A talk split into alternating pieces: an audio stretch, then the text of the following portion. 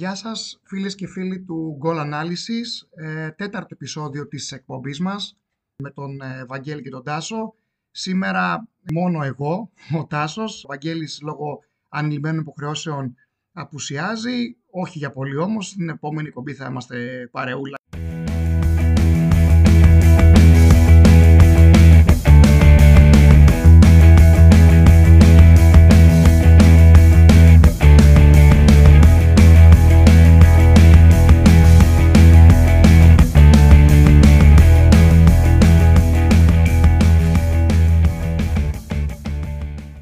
Πάλι για να αναλύσουμε τους σημαντικότερους αγώνες. Σε αυτό το podcast, σε αυτή την εκπομπή, θα αναλύσουμε δύο μεγάλα ντέρμπι που γίνανε σε Ελλάδα και Ιταλία, τα οποία είχαν και πολλά κοινά μεταξύ τους. Το ντέρμπι della Mantonina της Ιταλίας, το ντέρμπι του Μιλάνο μεταξύ Ίντερ και Μίλαν με μεγάλη νικήτρια την ομάδα του Στέφανο Πιόλη με 1-2, με ανατροπή από το ημίχρονο. Και το ντέρμπι, το ελληνικό ντέρμπι, το ντέρμπι της Τούμπας ε, μεταξύ του Πάου και του Παναθηναϊκού, με μεγάλο νικητή το Γέφαλο του Βορρά, με σκορ 2-1, με ανατροπή και αυτό, αφού η ομάδα του Ραλβάνου Λουτσέσκου ήταν πίσω στο σκορ με 0-1 από το πρώτα λεπτά του ε, αγώνα. Οπότε σιγά σιγά να ξεκινήσουμε να κάνουμε την ανάλυση μας. Να ξεκινήσουμε με το ελληνικό παιχνίδι, το ΠΑΟΚ Παναθηναϊκός. Ένα παιχνίδι το οποίο είχε από την αρχή, μας έδειξε ότι θα περιμένουμε ένα πολύ ανταγωνιστικό παιχνίδι και από τις δύο ομάδες. Ο Παναθηναϊκός ευτύχησε πολύ γρήγορα να προηγηθεί ένα πολύ όμορφο γκολ ε, του Παλάσιου μόλις στο 5ο λεπτό. Ε, να πούμε λίγο για τις ε, τακτικές των δύο ομάδων. Οι δύο ομάδες κατεβήκαν όπως περιμέναμε, δηλαδή με το κλασικό 4-2-3-1 του ΠΑΟΚ με τον ε, Ντάγκλας Αγκούστο να είναι κοντά στον Τσόλακ την έκπληξη του Ρασβάν Τσέσκου, ίσως και λόγω του επερχόμενου προημιτελικού με την ΑΕΚ, ίσως να θέλει να έχει πιο φρέσκο τον Άκπομ για εκείνο το παιχνίδι, αλλά και την έκπληξη του Ιβάν Γιωβάνοβιτς με την χρησιμοποίηση στην κορυφή της επίθεσης του, του Φώτη του Ιωαννίδη, ένα κλασικό 4-3-3 για την ομάδα του, του Παναθηναϊκού. Την πλευρά των φιλοξενωμένων Παναθηναϊκός ξεκάθαρα ε, επειδή μπήκε πολύ νωρίς στο σκορ μπροστά, έδωσε γήπεδο στον Πάοκ, κάτι το οποίο αναμενόταν έτσι κι αλλιώς, ακόμα και να μην ε, είχε προηγηθεί. Φαινόταν αυτό από την διάταξη της ομάδας. Το γκολ τον βοήθησε πάρα πολύ στο να διαχειριστεί πάρα πολύ καλά το παιχνίδι. Έχω την εντύπωση μέχρι το 55ο λεπτό, 60ο, λίγο πριν γίνουν οι τρεις αλλαγές του ΠΑΟΚ δηλαδή, οι οποίες αλλάξανε και την, ε, και την μοίρα του αγώνα. Η τριπλή αλλαγή εκεί με Σίτγκλεϊ, Μίτριτσα και Ακπομ. Ο Παναθηναϊκός ξεκίνησε ξεκάθαρα το παιχνίδι έχοντας σκοπό και στόχο να πάρει την μπάλα ο πιο ποιοτικός του χαφ στο να δημιουργεί παιχνίδι, ο Ρούμπεν Πέρεθ. Ε, σε αυτό το κομμάτι ο Πάοκ ε, ήταν διαβασμένος και λογικό. Ο Παναθηναϊκός δεν είχε δίπλα στον Πέρεθ ε, το Μαουρίσιο ή το Βηγιαφάνες για να μπορεί να τον στηρίξει στο χτίσιμο του παιχνιδιού. Οπότε, κλείνοντας τον Μπέρεθ τις πιο πολλές φορές, μην μπαίνοντα την μπάλα μέσω του Παναθηναϊκού, η μπάλα κατέληγε είτε στα στόπερ ξανά είτε στα μπακ και με μια μεγάλη μπάλα προσπαθούσαν να βρουν είτε τον Ιωαννίδη στην κορυφή της επίθεσης στις πλάτες των ε, γκασον και Μιχαηλίδη, είτε στα πλάγια με μια κάποιες διαγώνιες μπαλιές. Κυρίως να χτυπήσει ο Παναθηναϊκός από την αριστερή πλευρά του Πάουκ ε, με τον Βιερίνα και τον Ζήκοβιτς, δεξιά τη δικιά του δηλαδή, εκεί που κινιόταν ο Παλάσιος. Από εκείνη την πλευρά ο Παναθηναϊκός ευτύχησε να προηγηθεί με το φάουλ που το έπαιξε γρήγορα πλασαριστά. Μάλιστα και πέρσι ο Παναθηναϊκός από εκείνη την πλευρά είχε προηγηθεί. Όσοι θυμούνται το παιχνίδι του Δεκεμβρίου, το περσινό. Πάλι με ανατροπή ο Πάοκ είχε γυρίσει το παιχνίδι. Και πάλι με γκολ, αν δεν κάνω λάθος, του γκασον. Πολλές συμπτώσεις στο συγκεκριμένο σετ παιχνιδιών των δύο ομάδων. Ο Παναθηναϊκός από εκείνη την πλευρά επίσης δημιούργησε και την ευκαιρία εκεί που ο Παλάσιος πήρε όλο το χώρο και ο Αϊτόρ ε, κλείνοντας εσωτερικά δεν έκανε καλό τελείωμα στο 17ο λεπτό και από εκείνη την πλευρά κέρδισε πάλι το φάουλ από τη δικιά του δεξιά, δηλαδή την αριστερή του Πάουκ και δημιούργησε την πολύ μεγάλη ευκαιρία με την κεφαλιά να αποκρούει ο Πασχαλάκης. Στην ουσία ο Παναθηναϊκός εκεί σταματάει και το επιθετικό του κομμάτι αφού ειδικά στο δεύτερο ημίχρονο ο Πάουκ πίεσε πολύ παραπάνω τον Παναθηναϊκό, πήρε μέτρα, ο Παναθηναϊκός κατέβηκε πιο χαμηλά σε low block την άμυνά του και ειδικά μετά την τριπλή αλλαγή του Πάουκ όπως προαναφέραμε ο Παναθηναϊκός ήταν σε ένα τελείως δεύτερο ρόλο από την πλευρά του Πάοκ. Ο Πάοκ το πρώτο ημίχρονο προσπάθησε ξεκάθαρα, ήταν, είναι πολύ ορατό νομίζω αυτό και από, το, και από τον αγώνα που είδαμε όλοι ότι ο Πάοκ πήγε από την πλευρά του Ζήφκοβιτς του Βιερίνα, δηλαδή από εκεί που χτυπούσε ο Παναθηναϊκός προσπαθούσε και ο Πάοκ να χτίσει από την αριστερή πλευρά στο πρώτο ημίχρονο και στο δεύτερο από τη δεξιά. Στην ουσία, εκεί που ήταν ο Ζήφκοβιτς. Στο πρώτο μήκρο ήταν αριστερά, στο δεύτερο με την είσοδο του Μπίσβαρ πήγε στα δεξιά. Γι' αυτό κιόλας ισορρόπησαν οι επιθέσεις του Πάουκ σε σχέση με το συνολικό. Στο πρώτο μήχρονο ο Πάουκ ήταν τελείως μονόπατα, αν μου επιτραπεί έκφραση από τα αριστερά. Τελείως πολύ παραπάνω στα δεξιά, στο δεύτερο ημίχρονο. Αυτό φαίνεται και από, τις, ε, από τη στατιστική. 47 επιθέσεις από τα αριστερά, 36 από τα δεξιά. Ψιλοϊσορρόπησε η κατάσταση στο δεύτερο ημίχρονο επειδή ο Πάοκ πήγε από εκεί, το δεύτερο ημίχρονο, τη δεξιά πλευρά, με τον Ζήφκοβιτς και τον Σάστρε, ο οποίος ήταν πάρα πολύ κομβικός. Ο Παναθηναϊκός ήταν πιο ισορροπημένος. 20 αριστερά, 22 δεξιά. Ελάχιστες επιθέσεις και από τους δύο, από τον άξονα 12 ο Πάοκ, 10 ο Παναθηναϊκός. Ο Πάοκ είχε μεγάλο πρόβλημα στο build-up στο πρώτο ημίχρονο. Ο Παναθηναϊκός ήταν πολύ καλά διαβασμένος. Τον βοήθησε και πάρα πολύ βέβαια η γρήγορη επίτευξη του τέρματός του. Ο Πάοκ κατέβαζε τον Κούρτιτς πολλές φορές να πάρει την μπάλα μπροστά το στόπερ. Όταν όμως τον κλείνανε καλά οι χάφ του Παναθηναϊκού, αναγκάζονταν να πάει μπάλα στα πλάγια, κυρίως στο Βιερίνια, να ψάξει είτε το Ζήφκοβιτς είτε στο μεσοδιάστημα τον Ντάγκλας Αγκούστο που έκανε την κίνηση από το κέντρο προς τα αριστερά. Πάρα πολλές φορές ο ΠΑΟΚ αναγκάστηκε με τον Ίνγκασον και τον Μιχαηλίδη να ψάξει μεγάλη μπάλα προς τον Σόλακ, ο οποίος δεν τα κατάφερε ιδιαίτερα καλά σε αυτό το κομμάτι.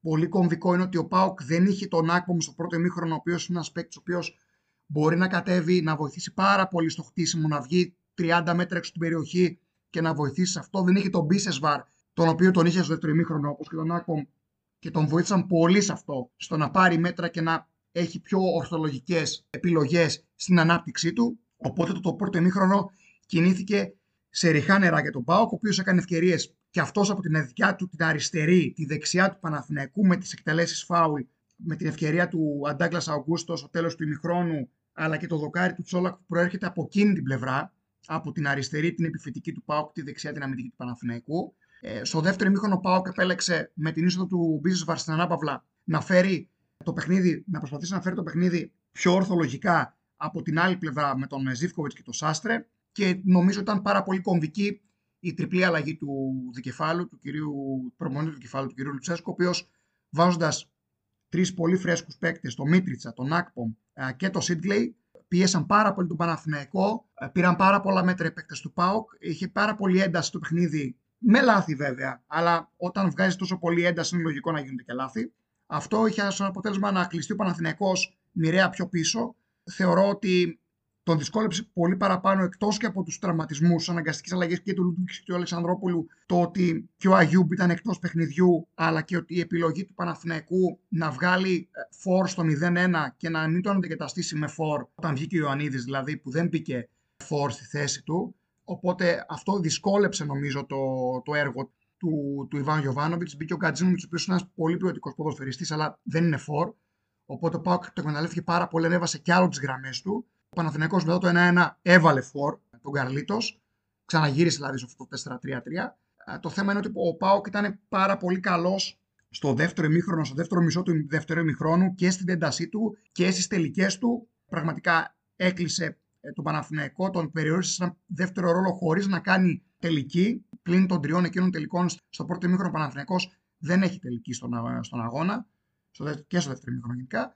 Πάρα πολύ κομβικός ο ρόλος του, του Σάστρε, ο οποίος εκτός ότι πετυχαίνει ένα πολύ όμορφο γκολ ε, σουτάροντας από μέση απόσταση, κάτι το οποίο δεν το είχε στο ρεπερτόριό του Πάουκ με τα back τα οποία ε, διαθέτει ε, στη δεξιά πλευρά είτε τον Τέιλορ είτε τον ε, Λίρατζι. Ε, το Βιερίνα δεν τον αναφέρω γιατί συνήθως παίζει από την αριστερή πτέρυγα. Μαζί με το Σίτλι μοιράζονται τους αγώνες. Έχει συμμετοχή και στο πρώτο γκολ γιατί ε, όταν παίρνει το, τη δεύτερη μπάλα από το σου του Μπίσεσβαρ είναι έξω από το, σχεδόν από το ύψος του ημικυκλίου και με το αριστερό φέρνει την μπάλα εσωτερικά και δημιουργεί πρόβλημα στην άμυνα του Παναθηναϊκού και από εκεί μετά έρχεται το γκολ του Ίγκασον. Ένας παίκτης ο οποίος είναι ο πρώτος παίκτης ε, στον αγώνα με τις πιο πολλές πάσες, 85 πάσες σε όλο τον αγώνα ο Σάστρε, πιο πολλές πάσες από όλους τους παίκτες που αγωνιστήκανε στο ντέρμπι με ένα που πάρα πολύ μεγάλο ποσοστό, 86% ακρίβεια πάσας, πάρα πολύ μεγάλο ποσοστό για ακραίο μπακ,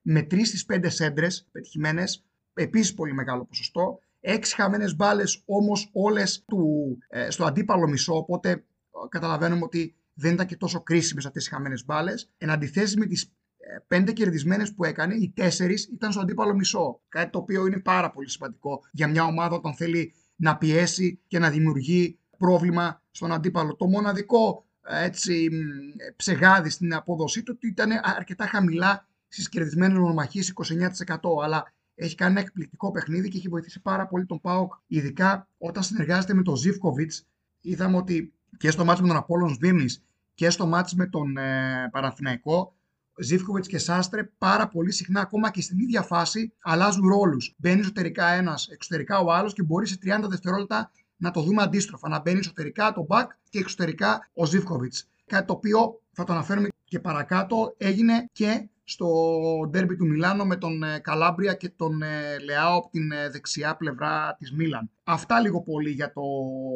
παιχνίδι της Τούμπας. Κάποια στατιστικά τα οποία έχουν σημασία να τα αναφέρουμε γιατί δείχνουν και το πώς οι ομάδες αντιμετώπισαν το παιχνίδι. Με έναν ΠΑΟΚ να κάνει 570 πάσες, 497 επιτυχημένες, ένα πολύ καλό ποσοστό για ντέρμπι, 87% εναντί 79% του Παναθηνικού, πολύ μικρό και πολύ μικρές και πολύ λίγες οι πάσες, 243 επιτυχημένες. Ούτε οι μισέ από τις επιτυχημένες του ΠΑΟΚ δηλαδή. Πολύ μεγάλη διαφορά.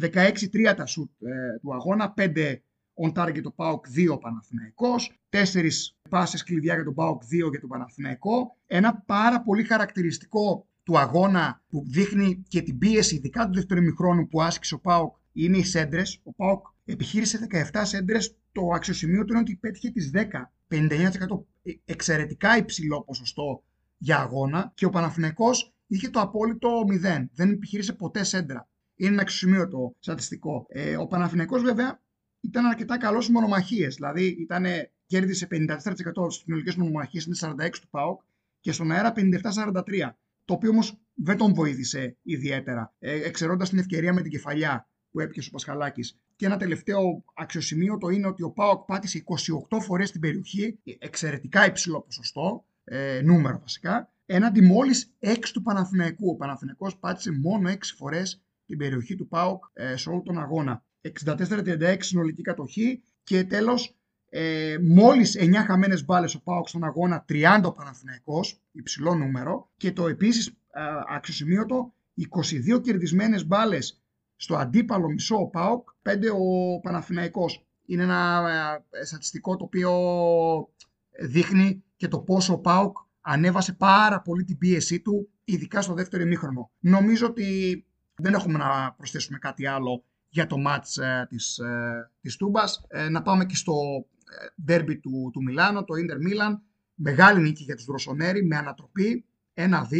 Ένα μάτς το οποίο είχε στην ουσία δύο πρόσωπα για τις δύο ομάδες. Κυρίως μια Ίντερ η οποία ήταν πάρα πολύ καλή στο πρώτο ημίχρονο με το κλασικό 3-5-2 του Ιντζάκη το οποίο ε, η ομάδα του, ε, της Ίντερ το, το γνωρίζει εδώ και τρίτο χρόνο, δύο χρόνια ο Κόντε έπαιζε το ίδιο σύστημα. Είναι ένα σύστημα το οποίο το γνωρίζουν οι παίκτες, αρκετά δύσκολο να πούμε ε, και να το παίξεις και να το αντιμετωπίσεις. Όταν όμως το κάνεις κτήμα σου είναι ένα πολύ καλό σύστημα ε, και με τους κατάλληλους ποδοσφαιριστές.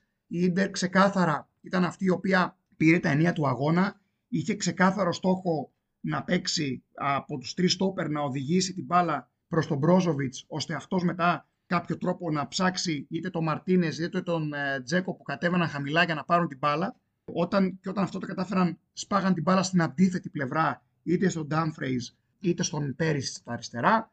Ο, όταν ο, ο Μπρόζοβιτς κλεινότανε και λογικό για να χαλάσει τον build-up ο Πιόλη είχε επιλέξει τον Κεσί πάνω στον ε, Μπρόζοβιτς για να του χαλάει την πρώτη πάσα και γενικά να να πάρει όσο δυνατόν λιγότερες φορές την μπάλα ή όταν την παίρνει, την παίρνει με δυσκολία. Το επόμενο που έκανε η Ίντερ ήταν να, κατεβάζει τον Μπαρέλα την πλάγια πλευρά, τα δεξιά όπως έπαιζε, να πάρει την μπάλα στο μεσοδιάστημα ώστε να αποφορτήσει το χώρο εκεί στις πίεσεις της Μίλαν που προσπαθούσε να κάνει το κλέψιμο. Η Μίλαν γενικά είναι μια ομάδα η οποία το κάνει αυτό, πρεσάρει αρκετά ψηλά και προσπαθεί να χαλάσει το build-up των αντιπάλων και να πάρει γρήγορα την μπάλα ώστε να χτυπήσει στην ε, αντεπίθεση και με το Λεάο και με τον Ντέο Ερνάντος που παίζει πάρα πολύ ψηλά για back. Ε, η Ιντερ γενικά στο πρώτο ημίχρονο το αντιμετώπισε πάρα πολύ καλά αυτό. Με αλλαγές πλευράς είτε στον Πέρυσι όπως είπαμε είτε στον Ντάμφρι. Έτσι δημιούργησε πάρα πολλές ευκαιρίες. Ευτύχησε να πετύχει ένα γκολ από στατικό με ένα κόρνερ ε, του Τσαλχάνογλου και σκόρερ τον Πέρισιτ. Από εκεί και πέρα νομίζω ότι μέχρι το 60-65 η, η Ίντερ είχε είχε το απόλυτο έλεγχο του, του παιχνιδιού. Όμως η Μίλα μέσα σε ένα τρίλεπτο κλέβοντας την μπάλα στο πρώτο γκολ, στο, στο μισό του αντιπάλου, αυτό που λέγαμε με την πίεση. Ο Ζηρού έκλεψε την μπάλα και ο Ζηρού τελείωσε τη φάση ισοφαρίζοντας και πέτυχε και ένα δεύτερο γκολ το οποίο ε, μοιάζει πάρα πολύ με τον γκολ του Πάουκ με τον Παναθηναϊκό, μόνο που αντί ο Καλάμπρια, το back δηλαδή, να σουτάρει όπως το Ροσάστρια, έπαιξε κάθετα στον Ζηρού, ο οποίος με μια πάρα πολύ ωραία ενέργεια ε, απέφυγε με μια ωραία κλειστή τρίπλα τον ε, Ντεφράι και νίκησε τον Χαντάνοβιτς για να δώσει την πολύ μεγάλη νίκη στην, ε, στην Μίλαν. Η Μίλαν, όπως είπαμε, ε, αναλύσαμε πως η Ίντερ προσπαθούσε να, ε, να παίξει με τους ακραίους μπακ μετά από αλλαγή πλευράς εφόσον ο Μπαρέλα και ο Μπρόζοβιτς τα κατάφερναν είτε με κάποιες μεγάλες προς τον Τζέκο. Η Μίλαν απ' την άλλη προσπάθησε να χτίσει με τον κλασικό της τρόπο, με τα στόπερ να πάει μπάλα είτε στον Καλάμπρια δεξιά είτε στον Τέο Ερνάντες αριστερά, που έχουν αρκετή ποιότητα ώστε να περάσουν την μπάλα στο μεσοδιάστημα γρήγορα ή στον Γκεσί να παίξουν άμεσα προς τον, προς τον Ζηρού.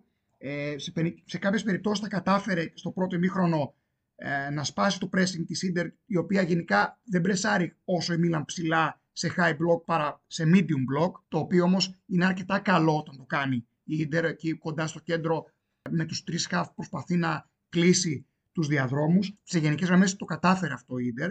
Η Μίλαν στο πρώτο μήχρονο δεν πέρασε πολλές μπάλες. Ήταν λίγες οι μπάλες που πέρασε. Αυτές που πέρασε όμως δημιούργησαν κάποιες ε, καταστάσεις στο μεσοδιάστημα εκεί με τον Γκεσίμε και με τον Ζηρού, ο οποίος κατέβαινε για να υποδεχτεί την μπάλα. Από εκεί πέρα Νομίζω ότι το, το, το, το κυριότερο χαρακτηριστικό της Μίλαν που γυρνάει το παιχνίδι είναι η ένταση που βγάζει το τελευταίο τέταρτο, το οποίο το έκανε και στο πρώτο μάτς, ε, στο πρώτο μάτς, στον πρώτο γύρο, εκεί που πάλι έχανε από, από την Ίντερ και στο τελευταίο τέταρτο ήταν πάρα πολύ καλύτερη, πολύ πίεση και με πολύ, με πολύ περισσότερο ένταση. Και σε εκείνο το παιχνίδι είχε σοφαρίσει και μάλιστα θα μπορούσε να είχε κλέψει και το παιχνίδι. Οπότε βλέπουμε ένα χαρακτηριστικό ότι η Μίλαν βγάζει μια φρεσκάδα στα τελευταία λεπτά, το οποίο, το οποίο είναι πάρα πολύ σημαντικό στο συγκεκριμένο χρονική διάστημα του, του, του Φεβρουαρίου. Δείχνει μια ομάδα, αν μη τι άλλο, η οποία ε, δουλεύει, δουλεύει καλά. Ο Καλάμπρια και ο Ερνάντες είναι δύο παίκτες, δύο μπακ τα οποία βοηθούν πάρα πολύ στο χτίσιμο ε, του παιχνιδιού. Πλέον στο σύγχρονο ποδόσφαιρο, όπως λέμε, τα μπακ βοηθάνε πάρα πολύ σε αυτό. Και ιδιαίτερα όταν έχεις μπακ τα οποία μπορούν να παίξουν εσωτερικά και να μην είναι μόνο έξω στην πλευρά για να κάνουν κάποια σέντρα ή κάποια παράλληλη πάσα και να μπορούν να μπαίνουν μέσα εσωτερικά και να δημιουργούν και underlaps και overlaps, να παίζουν με τους winger. Αυτό έγινε στη δεύτερο, στο δεύτερο γκολ της, ε, της ε, Μίλαν. Άμα δούμε τη φάση, ο Λεάο παίρνει αυτό στη γραμμή και οδηγεί τον Καλάμπρια μέσα εσωτερικά και ο Καλάμπρια έχει την ποιότητα να δώσει την κάθετη πάση του Ζιρού και η Μίλαν να πάρει ένα πολύ σημαντικό τρίποντο, τη φέρνει ένα πόντο πίσω από την Ίντερ. Βέβαια η Ίντερ έχει και ένα ματς στο χέρι αυτό το ματς που αναβλήθηκε πριν ένα μήνα περίπου με την Μπολόνια ε, στην έδρα της ε, Μπολόνια. Κάποια στατιστικά τα οποία μπορούμε να πούμε 12 σούτ η Ίντερ, 10 η Μίλαν, 6 στο στόχο Ίντερ, 4 η Μίλαν. Ισορροπημένο μπορούμε να το πούμε το, το ποσοστό. 5% ακρίβεια πάσας ε, η Ίντερ, 87 η Μίλαν. Η Μίλαν η οποία επειδή βρέθηκε πίσω στο σκορ πήρε μετά την μπάλα λίγο παραπάνω, ειδικά δεύτερο ημίχρονο, 383 πάσεις πετυχημένες, 329 η Ίντερ λιγότερες. 11 key πάσεις η Ίντερ, πάρα πολλές. Μόνο μία η Μίλαν, η οποία είναι και στην ουσία και το γκολ το οποίο πετυχαίνει, το δεύτερο. Η Ίντερ ξεκάθαρα δεν εκμεταλλεύτηκε το δικό της momentum του πρώτου ημιχρόνου για να μπορέσει να τελειώσει το παιχνίδι. 17 σέντρες η Ίντερ το βλέπουμε πάρα πολύ συχνά όταν αλλάζει πλευρά να σεντράρει πάρα πολύ συχνά και ο Πέρισιτς και ο Ντάμφρις. Το έκαναν και, και στο παιχνίδι της, ε, του Σαββάτου. Μόλις 6 σέντρες η Μίλαν. Στις μονομαχίες η Μίλαν καλύτερη, 47-53 συνολικά και 41-59 στον αέρα όπως ήταν καλύτερη σε αυτό που λέμε για την πίεση. Ήτανε, έκλεψε 14 φορές την μπάλα στο αντίπαλο μισό, ενώ τις μισές έκλεψε η Ίντερ, 7. Είναι αυτό που λέμε ότι η Μίλαν ε, είναι μια ομάδα που της αρέσει να πιέζει ψηλά τον αντίπαλο, εν αντιθέσει με την Ίντερ η οποία περιμένει συνήθως σε medium block και περιμένει στο δικό της μισό όταν ξεκινάει να κάνει κάποιο κλέψιμο για να βγει στην αντεπίθεση.